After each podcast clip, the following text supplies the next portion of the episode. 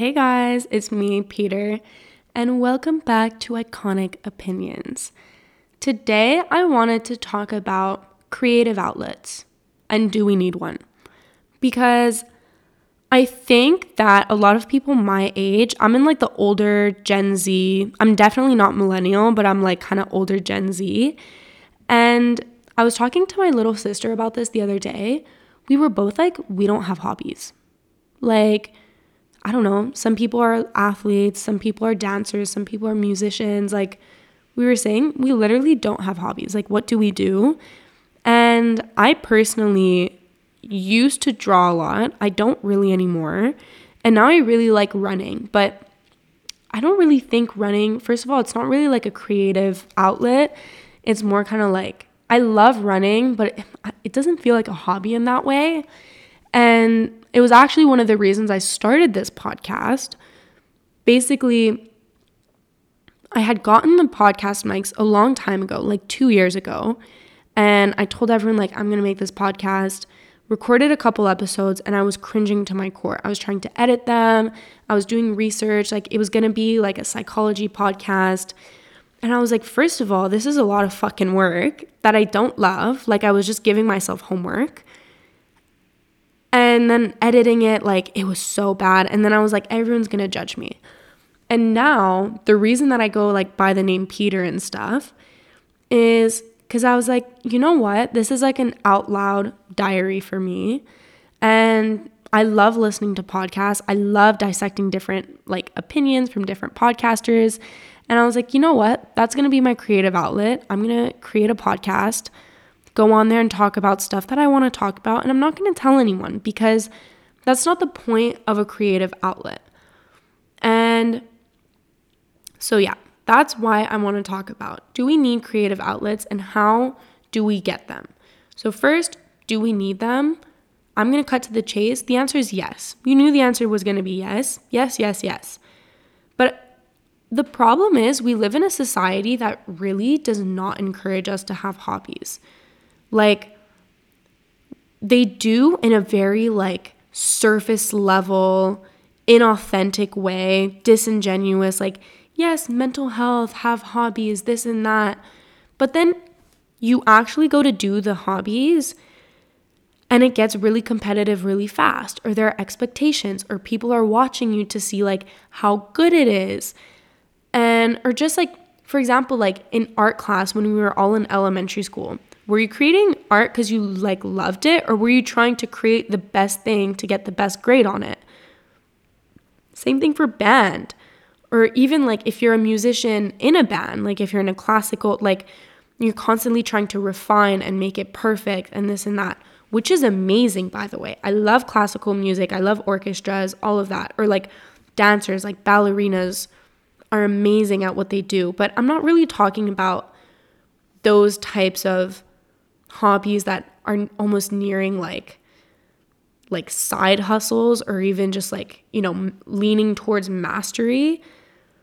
Cuz I think trying to gain mastery in something is like really really wonderful and important in many ways, but I'm talking about really just benign hobbies, benign little creative outlets, especially for students and people who like young people in the workforce because we study and work all day and then we finish and then you know as gen zers and even millennials we just scroll on our phones like freaking zombies.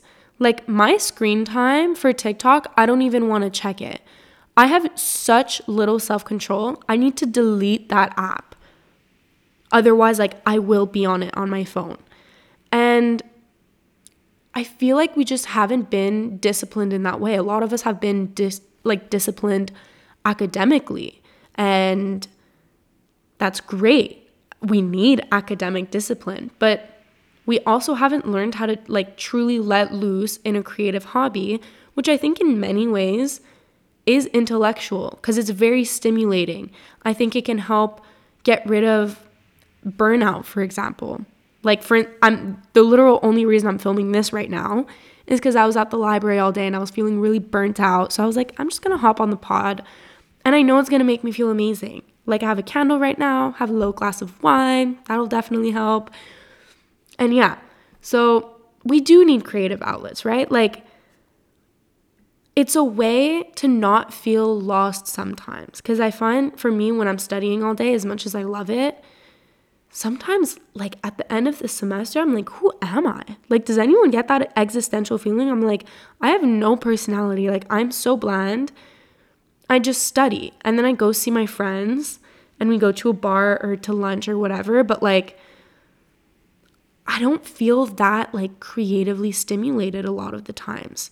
And I think it's important for our own development to do that.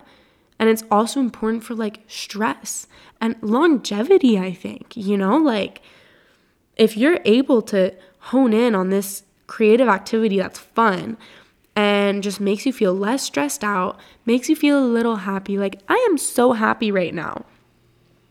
I think that's a key to longevity. Like, if I keep doing this or just find another little hobby and yeah. And what can those hobbies be? It doesn't need to be music or art or this or that because like when we think of hobbies, I feel like it gets very categorized and you're like, shit, I need to choose one. Like, do I play chess? Do I start painting watercolors? Do I start dancing? Do I do this? Those are all very low key technical things. And you know what? If you want to start water painting to water paint, go at it. But for me at least, I feel like when I kind of entered university, I was kind of looking for a hobby to do. And that's exactly what I was looking. I was shopping around at the hobbies that already existed, right? And none of them really fit for me. For the first reason, because people were watching me and I'm kind of afraid of failure. And this is something that you know, we've been taught in capitalism, we've been taught in schools. Like, I didn't really love the idea of starting something and kind of being really shit at it and everyone knowing that I was shit at it. Like, I didn't love that feeling. And second, they, yeah, they didn't really click for me. Like, I would love to be a yogi yoga master, but I'm not. I enjoy it every now and again, but I don't love it. And kind of like this podcast, it can be anything if you love thrift shopping, I literally think thrift shopping is like an activity in itself. Sewing. Sewing is really freaking cool.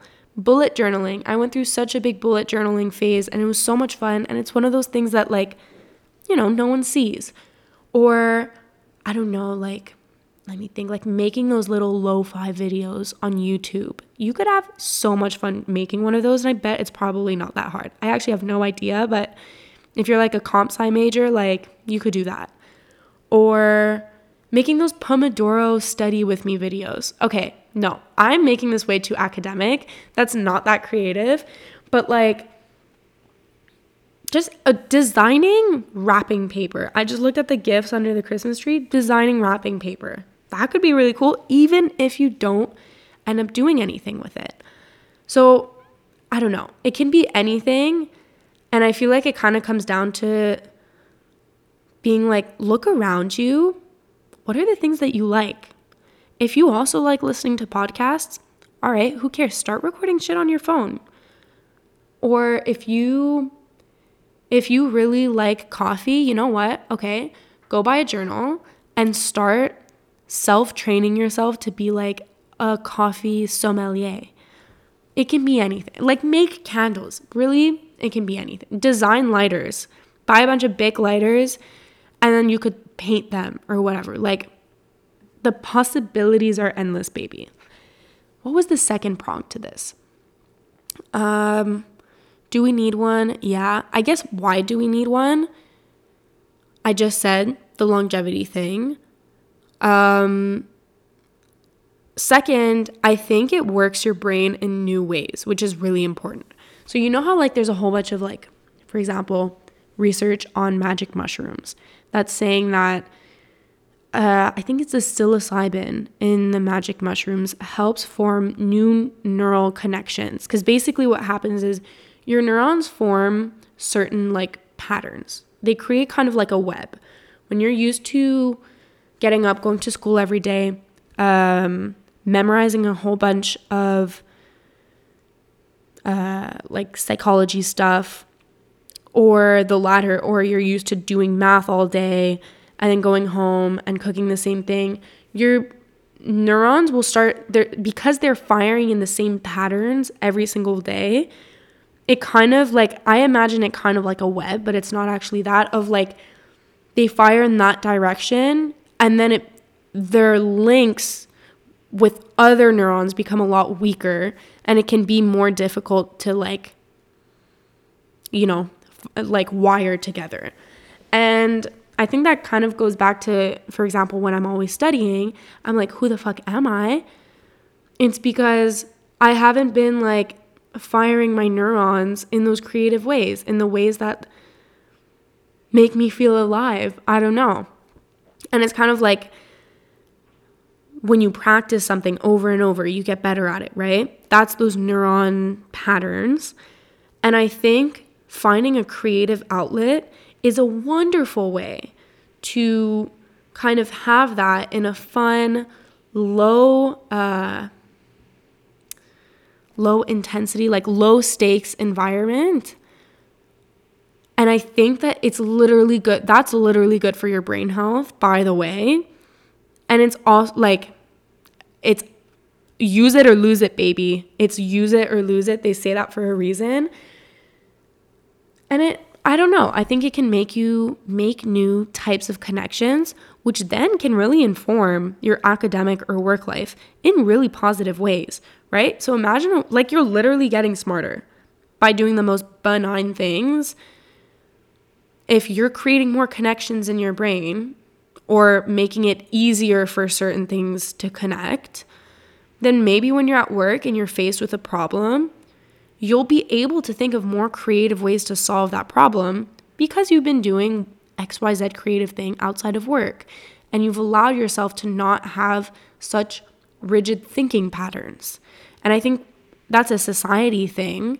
At least for me, I really tend to fall in these very, very rigid thinking patterns that I don't necessarily love. And for me, this podcast is a way to kind of get out of that. And I think a creative outlet is a great way to get that out. Another reason it's good for us is literally to counter the effects of social media. So I just said how a creative outlet can help like basically make you smarter. I literally to the bottom of my core to my center think that social media does the opposite. It is so mindless. Are you kidding? It is the most like turn my brain off thing possible. Nothing is firing when I'm on social media besides freaking adrenaline and whatever sugar makes light up in your brain, okay? It makes you like crave that, but that's not new connections in your brain firing. I'm sorry, like unless you're only consuming the Wall Street Journal, no. Excuse me, no. And I think if you start doing another creative activity and you really enjoy it or are learning how to do it, for example, like I learned how to sew fairly recently and I would spend a lot of time learning how to sew. And even though that was kind of a failed hobby on my end, that time I spent learning how to sew is otherwise time I would have spent on social media. So you can start thinking of it in those terms. Like if you're not able to be like, oh, this is good for me, like blah, blah, blah, then you could literally frame it as like, this is countering the negative effects of social media. Because I think social media also just, yeah, it makes us dumber, it makes us insecure, it makes us envy a life that we do not have, that we're also preventing ourselves from having.